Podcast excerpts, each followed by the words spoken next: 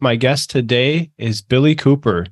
Billy Cooper is the father of the late Kevin Cooper, who is also known as Cole Summers. Billy, thanks for being on the show with me today. Yeah, thanks for thanks for inviting me. Yeah, so Billy, I first came across your son's book, which he wrote under the pseudonym Cole Summers, and his book is entitled Don't Tell Me I Can't An Ambitious Homeschooler's Journey.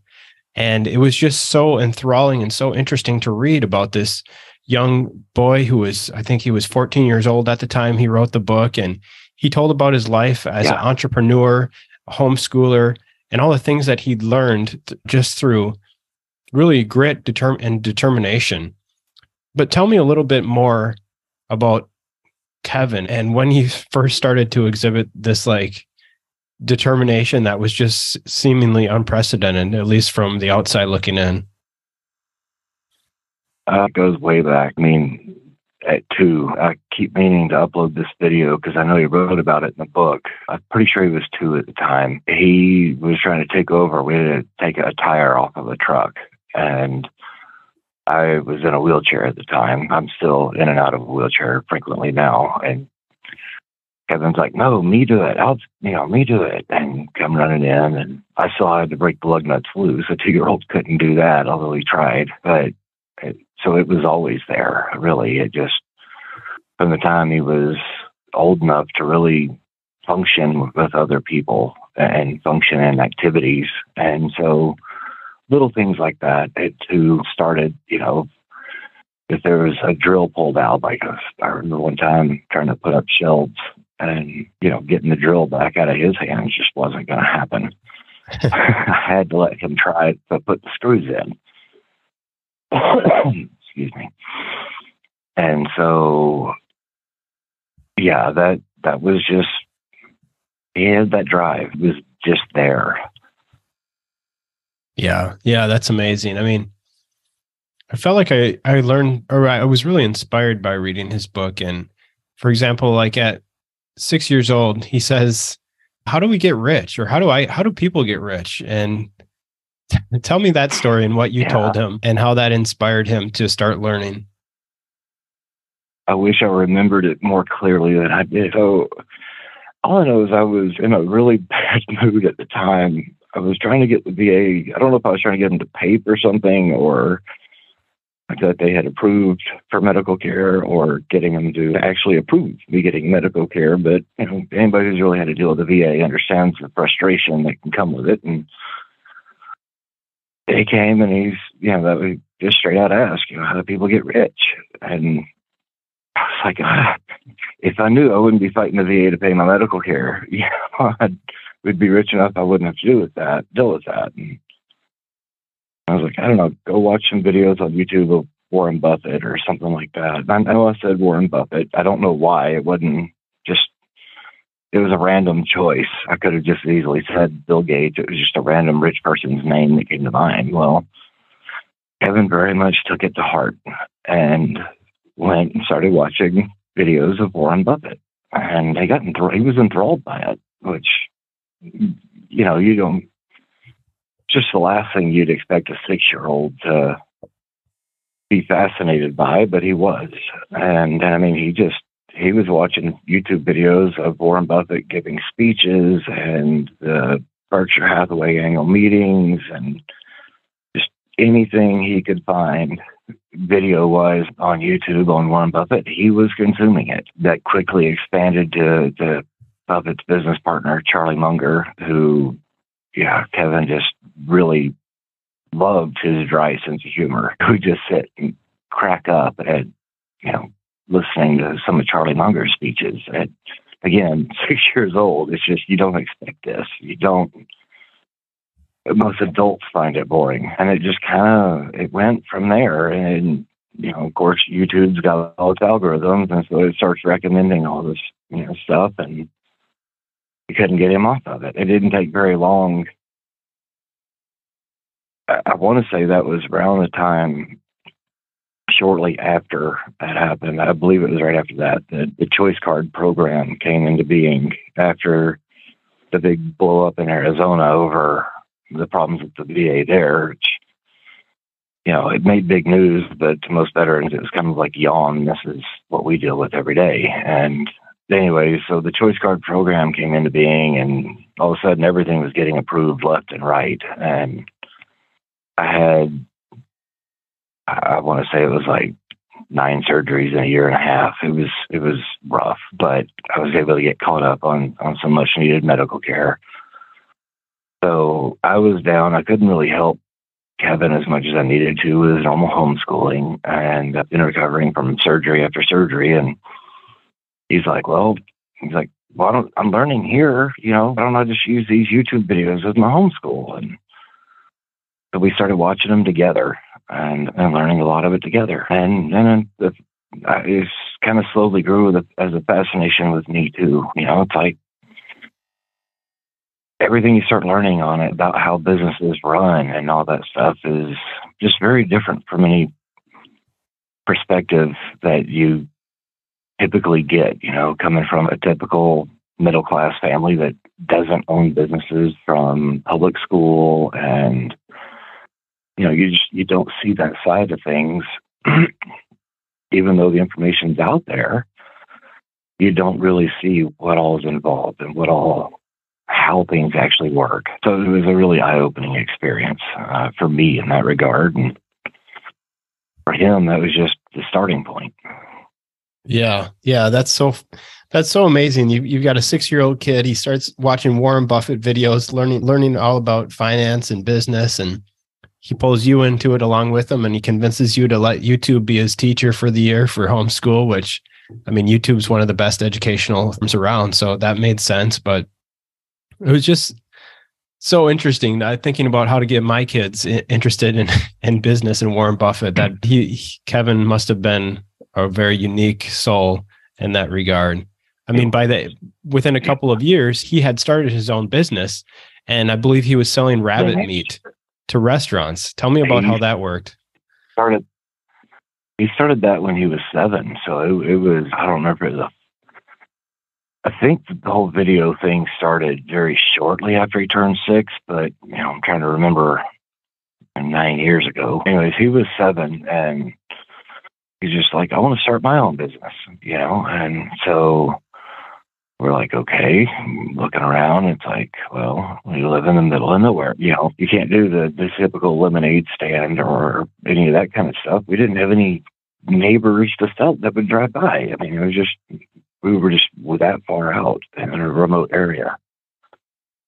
And one of the one of the one of us, I don't remember who, came up with the idea of farming, and and then ultimately it came down to rabbit farming because like I said, we we were absolutely the polar opposite of rich, and we so we raised rabbits for meat because it was a really affordable way to get good quality, healthy meat. I, I don't remember what we paid per pound of meat, but it was certainly well under a dollar a pound uh, at the time, and you know, it was yeah. So we had already been raising rabbits, and you know, he's like, let's why don't I sell rabbits to people? And we had no idea about the markets, anything like that. So he and I, we, you know, most of the research was definitely a joint effort early on. And so we researched and didn't take too long. We found a buyer who sold to a processor that sold to restaurants in California. It's kind of a daisy chain of, the supply chain, I guess.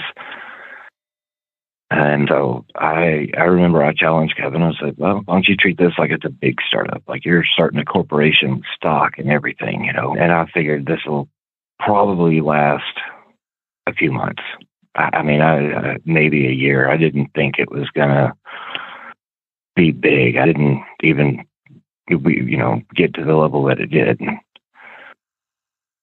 But it was like, okay, make a learning experience out of it. Um, so I took what would have normally been the budget for buying all the typical homeschool curriculum books and and helped him with the filing fees and, and all that for Sharpness Corporation. And yeah, so we we took some rabbits off to the side and let him have those for his first breeding stock. It was a tremendous amount of work letting him put that old barn in our, our former backyard to use and get it fixed up because that barn had to have been 80 years old. But he he was relentless. I mean, just no slowing him down. He'd be out there doing 10, 12 hours a day and that was his play. He had fun with it. He enjoyed it. So who are we to tell him, no, don't do what you want to spend your time doing? You know, the whole, go be a kid and enjoy yourself. Well, he was. And, uh, anyways, it, it, he did well. He did really well. He was making money really fast. And of course, rabbits, you know, they, they kind of let you make money a little faster than, than cattle because rabbits are kind of famous for that. And so, yeah, it blew up pretty quick. And, and then it truly did blow up after there was some things that went wrong and, and it kind of wiped him out. We gave him every option he could stop. I mean, it was a very emotional thing. Told him he could quit farming. He could go to public school if he wanted. He could pretty much do whatever he wanted at that point. Um, you know, his success and everything, we he had a lot of freedom. He had to do something. we wouldn't have allowed, okay, I'm just gonna, you know, take what I made by video games and do nothing for forever. That that wasn't an option available to him, but he would have never tried that. He never had interest in video games ever. Anyway, so things worked out. He got a little bit of insurance money and and he started back up. It was his choice and uh but yeah, he took some of the insurance money and started making other investments.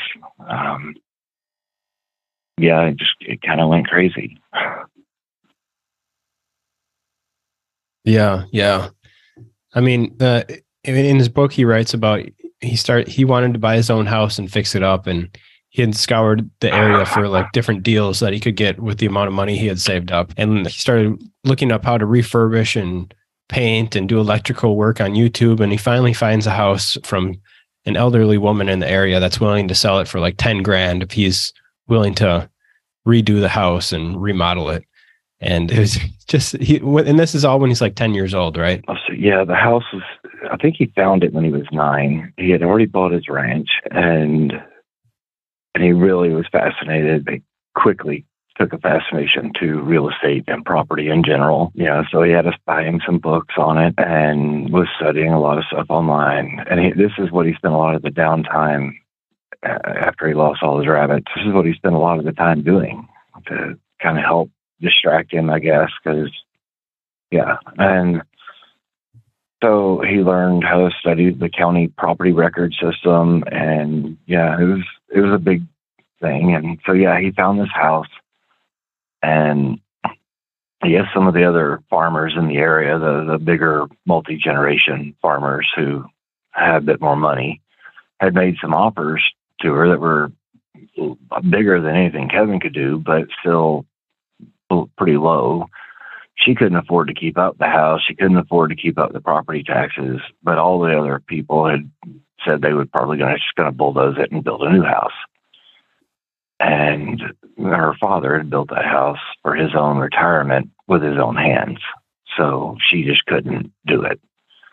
Kevin's like, Yeah, I'll fix it up. I'm not gonna bulldoze it. And uh you know, it was so she said, yeah. And so after everything, it was about 10 grand. After paying the back, back due property taxes, he paid to help her finish getting some of her dad's stuff out of the house and some legal fees and filing fees, all that stuff. So it was right at 10 grand, give or take a little. Homeowner at 10. That's, that was, once we even knew that was actually going to follow through and happen, is when my wife and I were looking at each other going, this kid's not normal. this is this is you know, I mean, yeah. Um, so, you know, it wasn't.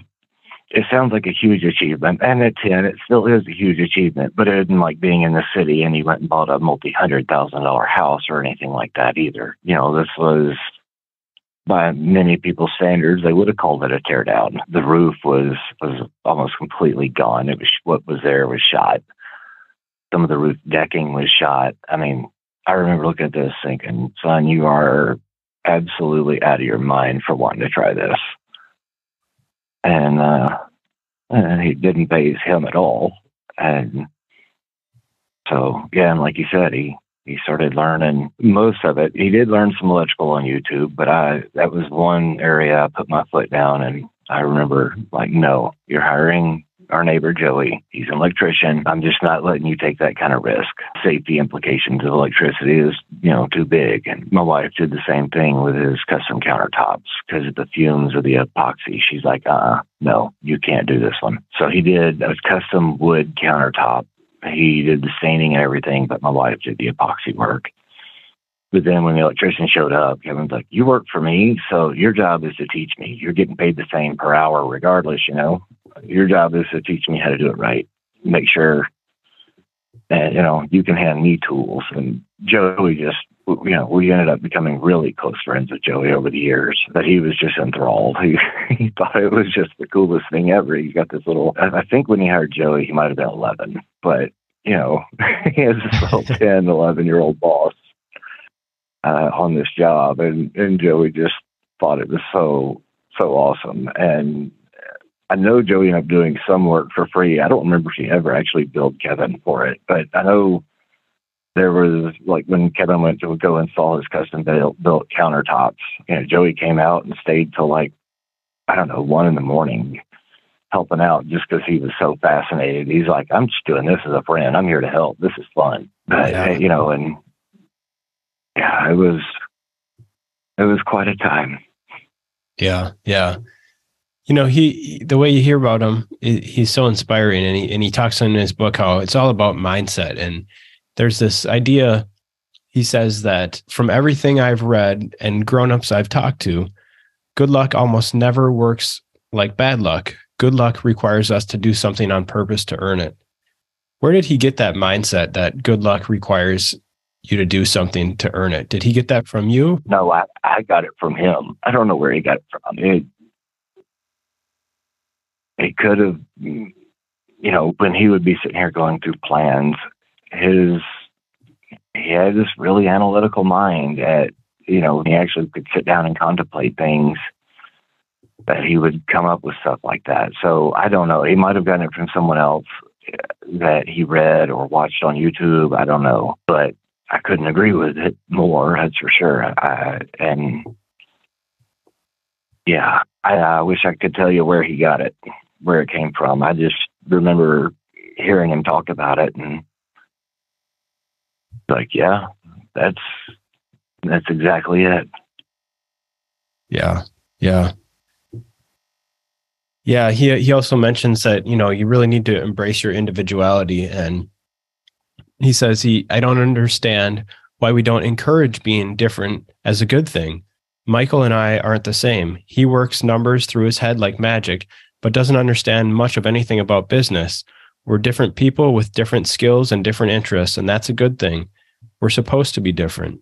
You know, traditional schooling, it's kind of like an assembly line process where you, you all go through and you get a stamp on your forehead. But somehow he, at a young age, was able to realize that his individuality was a strength.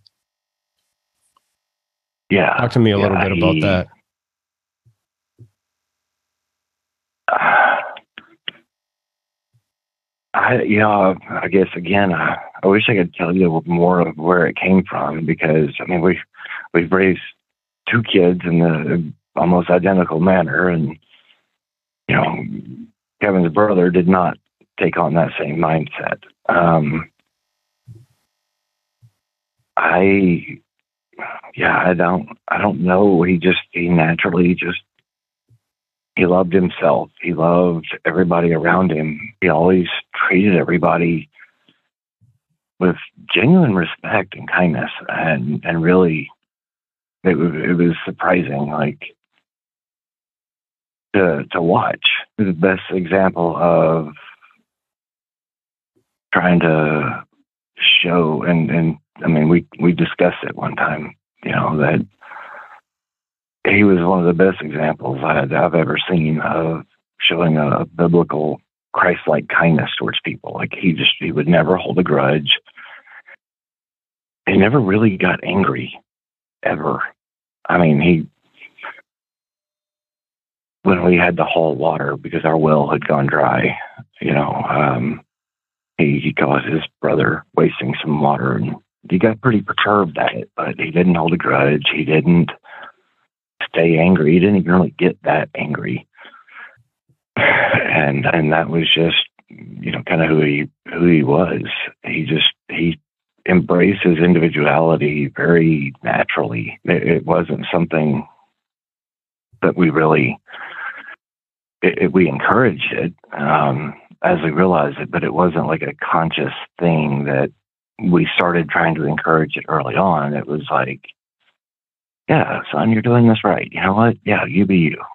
You know, mm.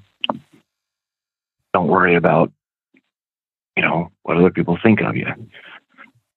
And uh, and he never never did. Um, but you know, he was he was just that way. He he would go out of his way to avoid arguments, and usually would do something really funny to avoid it. Like it was impossible to ever get him to engage in politics, which in the last couple of years is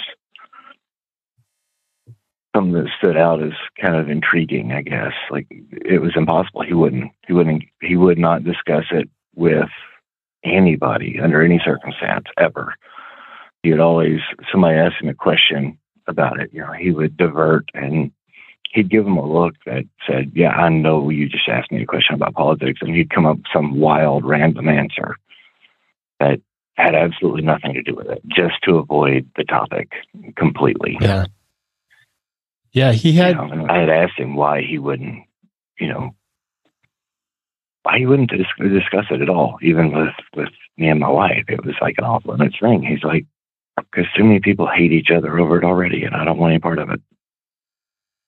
Mm-hmm.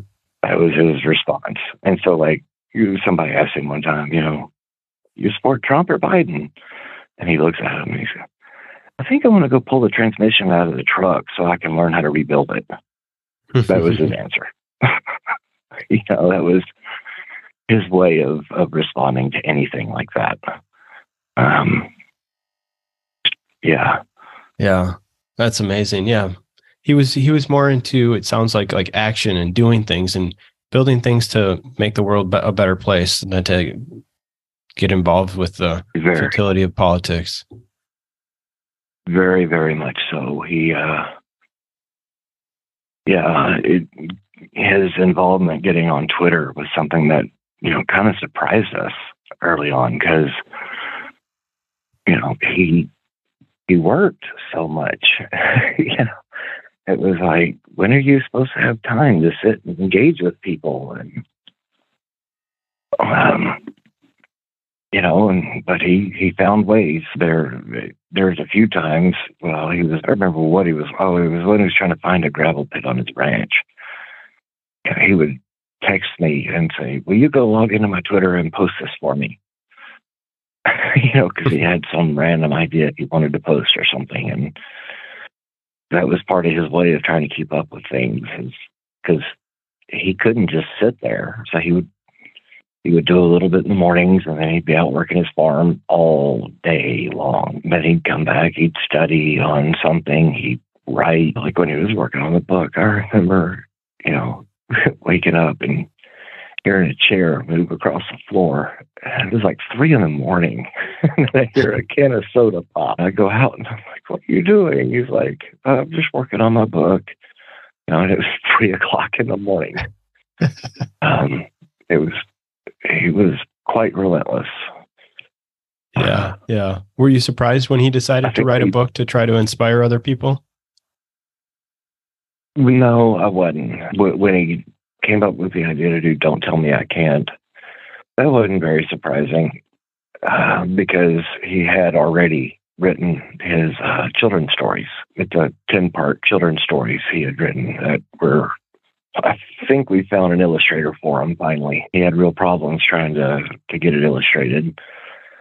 Uh, even though it's been almost two years now since he wrote that. So, anyways, when he when it came time, when he came around to doing another book, no, it really wasn't that surprising. Just because he had already written these, this other set of stories when he was 13. And like I remember sitting outside with him talking about his farm plan that he talks about towards the end of the book. And I remember going, son, do you realize, you know, you're coming up with the idea for this project that's going to cost you. And I hesitated just like I just now did. And he just looks at me so matter of factly. He's like, "Yeah, I know it's going to cost forty or fifty million dollars." Hmm. I'm like, "Son, that's that's an outrageous amount of money."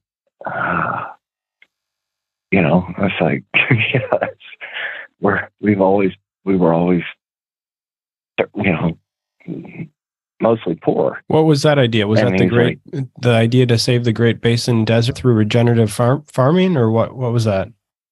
Yeah, what his idea for how he was going to, he wanted to change how it was farmed so that it used less, drastically less water. And uh, so he looks at me so matter of factly, he's like, Yeah, it's going to be 40 or 50 million dollars. And I'm sitting there, I know I've had to have had a stunned look on my face, you know, just and talking about that kind of money with you know, like it was nothing because he didn't have that kind of money either. Uh, he he certainly wasn't poor, especially for his age, but nothing and you know nowhere near that kind of money. And he's like, "You forgot what we learned in Sam Walton's book, didn't you?" And I'm like, "Remind me." He's like, "Earn globally, spend locally." And and so that was he was very driven. He's like, I got to start coming up with, like, I'm never to be able to do this if all I do is farming. He's like, I've got to start putting myself out there. I've got to start writing or doing YouTube channels, or he's like, I have to do something to earn globally. He's like, I don't know if it'll be t-shirt designs, whatever it takes. That's what I've got to do if I'm going to pull this off. And uh,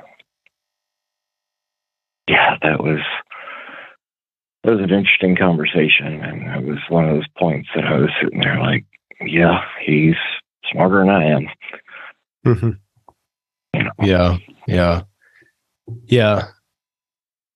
Well, I, I appreciate you so much uh, for sharing all these stories with me. Yeah, I, I read, I came across his book because he started putting stuff out there on Twitter, and I follow homeschooling stuff because I ho- homeschool my kids. And here's this kid, you know, his tweet must have gone a little bit viral, so it showed up in my feed, and and uh, I downloaded his book that night, and I finished it within like I don't know, maybe two hours. I was so because I was so interested in what he was writing, and it was so fascinated by this kid's determination. And then, you know, I wrote a book review right away. I followed him. I was trying to get him on my podcast, and and then what seems like two weeks later, you know, I find out that he passed away through a freak accident. I was just so saddened by what happened um, because it seemed like he had so much, so many dreams that he wanted to fulfill.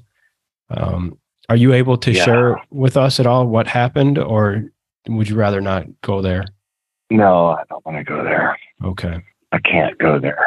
I just can't. Um, uh, yeah, it, it was three weeks after he published. I, I can say that. The lady Yeah. he met through Twitter um, and had actually been talking on the phone with is working on his audio book right now.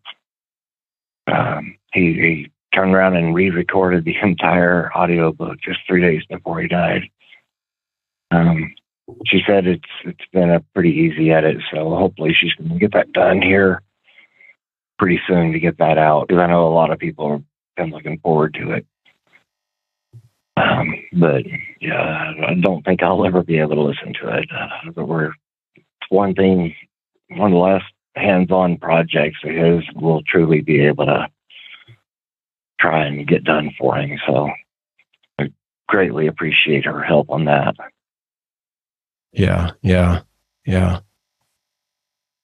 Well, what's uh, what's transpired since Kevin passed away? What how have how have you been holding up and and and uh, keeping his memory alive? Well, we we really had to move. Um, my wife and I were actually discussing a little bit ago that um, we're we're thinking about actually doing like a big thread or something to put out, I guess, more of what it's been like and what we've been through to try and help any other parents who ever have to go through this or help people who are trying to help parents who are going through it. Um, it's it's really a lot more than I think most people can can wrap their heads around. I sure never could have, but um, yeah, we we had to move. It, not just because there, our whole life really revolved around him. I mean, we all three of us we we got up in the morning and you know, what's Kevin going to tell us to do for today? Um, or what project does he have us working on today? Or with me, it'd be what does he want me studying to or, or finding information on, or is he going to give me a book to read to determine if it's worth his time to read it? because that's what our days are like. Our, I mean, everything at that point really did revolve around him with all of us, and so uh, yeah, very much at first it was just you know we we were in shock and lost, felt directionless, and and so uh, it, we couldn't leave our house without driving past his ranch, and needless to say, that was a pretty extreme emotional trigger. and so we weren't able to leave the house very much because driving and crying don't make a really safe mix. And I, I couldn't, I couldn't even get past that half mile stretch uh, from either of the two roads that left our house. Um, from when we did get brought to the scene afterwards, um, there was there was a life flight helicopter, and, and so now my wife has very severe PTSD triggered by helicopters. And there at our old house, there was uh, a helicopter school just to our east and an Air Force base just to our west. So, um, staying just, yeah, we, we had to leave. I mean, because she hears or sees one, she's instantly reliving that moment and then she's back in shock the rest of the day. So, yeah, but we, we got moved about two months ago and, uh, one of the things we really, really needed that we did not get um, before moving was just kind of some time to disconnect and decompress and I guess take it all in and, and you know we we didn't get that there as we had posted on uh, out of anger I, I did a post on Twitter about a reporter who showed up uninvited and had a cameraman out the road and I mean just we were paranoid. Anytime any car got anywhere within a half mile of our house, we were all going straight inside and pulling curtains. I mean, we were paranoid for the next two months. Um, we did an article with our the state newspaper there, Deseret, um, but she was very courteous in trying to reach out through a third party who we you know who knew us well and she she handled it very professionally. Um, we were reluctant, but we granted that one interview because of how professionally she handled it. It was she did well, um, but um, everybody we knew had some kind of connection to Kevin. We we couldn't go to the bank, we couldn't go to the grocery store without constant triggers and reminders and you know people expressing sympathy nonstop. As the lady who's working I think it was the lady who's working on the audiobook said to us sometimes so much too much sympathy just in itself becomes exhausting. And it kind of does. Um, at some point you you guess need to feel a little hint of something normal I mean nothing's actually normal but and it never will be again. But every now and then you kind of need some things to feel normal. People treat you normal, and you know, with, so yeah. There's I know Kevin posts a lot on Twitter with uh, that bottle baby goat Chester that he kept. Um, little bitty runt of a goat. Yeah. Uh, so I mean, the lady here who's taking care of Chester and some of his animals, she knows about him.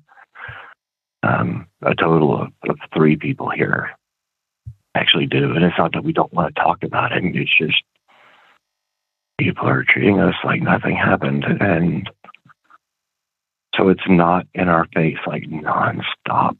Um, so it's only on a need to know basis, you know, that we've been telling people for right now, just So we have a little bit of disconnect time to feel like maybe there will be a new normal or something. I don't know. Um, but yeah. yeah, guarding our privacy in that regard is has been a real big priority. Um, and you know, we're obviously, like I say, we're clearly not ashamed at all. Uh, it's just a matter of we don't want it in our face 24 7. You can't try to recover. You can't try to, to do anything or move on if it is. You really can't. Yeah, well, I so appreciate you taking the time out of your day and out of your life to come and talk with me about Kevin and the amazing life he lived and the inspiration that he left behind in his book. And I'm stoked that he recorded the audiobook because I had messaged him on Twitter and I've published an audiobook and I was like, hey, you want you need help with that? And so I'm glad you found someone that can help you out, get it produced, and that'll be fun to hear. Um, yeah, yeah, we're like I said, I don't think we'll be able to listen to it, but we're really excited that it is getting done. You know, anything that helps carry forward either the principles that he stood for or the projects he was working on, we're we're going to keep doing the best we can. Um, we can't keep obviously Doc for project he had is uh, way way beyond us, uh, and we emotionally just couldn't stay there. But we've we bought a new farm where we're going to be doing regenerative agriculture, but we're going to very much try to make it a passive solar educational camp where kids can come and they can learn about passive solar construction because I know he he obsessed about that. They can learn about regenerative farming.